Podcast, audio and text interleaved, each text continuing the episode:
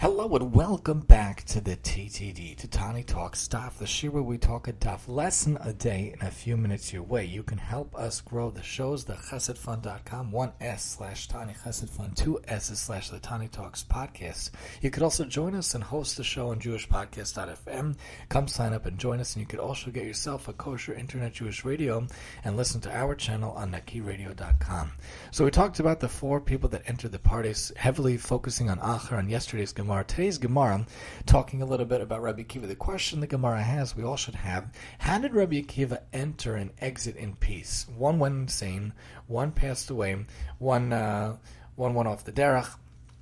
Only one entered in peace, entered and left in peace. Of course, Rabbi Akiva is a fascinating character in general, very big role model in general. His whole life is really a role model life.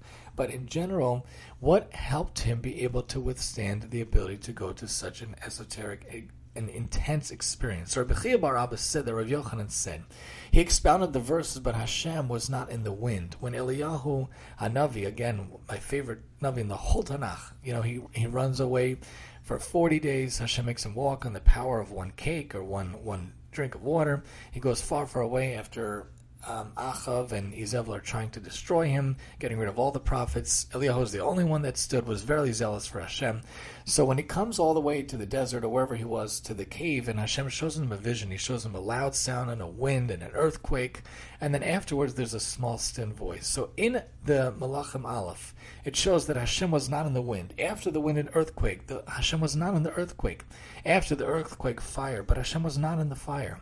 After the fire, a small, still voice, as it says, Behold, the Lord passed by. So Rabbi Kiva uses this verse in order to recognize the place of his presence, refrain from trespassing there, refrain from looking, kiviyachal, at the wrong areas, and understanding that Hashem is a, is a strong, silent type, doesn't need to be in, in, in your face, can be behind the scenes very often, not in the earthquake, not in the fire not in the wind, but in the small, still voice. And that's a good lesson for our life in general. Sometimes we think we need to see massive earthquakes, massive tornadoes, massive shaking of the earth to see Hashem's presence. But really, a lot of times it's in the small, still voice. It's in the little things in life. The fact that most days I'm running late and I catch the 7:15 train only by 30 seconds. You know, the other day it came three days in a row 7:12. For some reason today it came 7:15.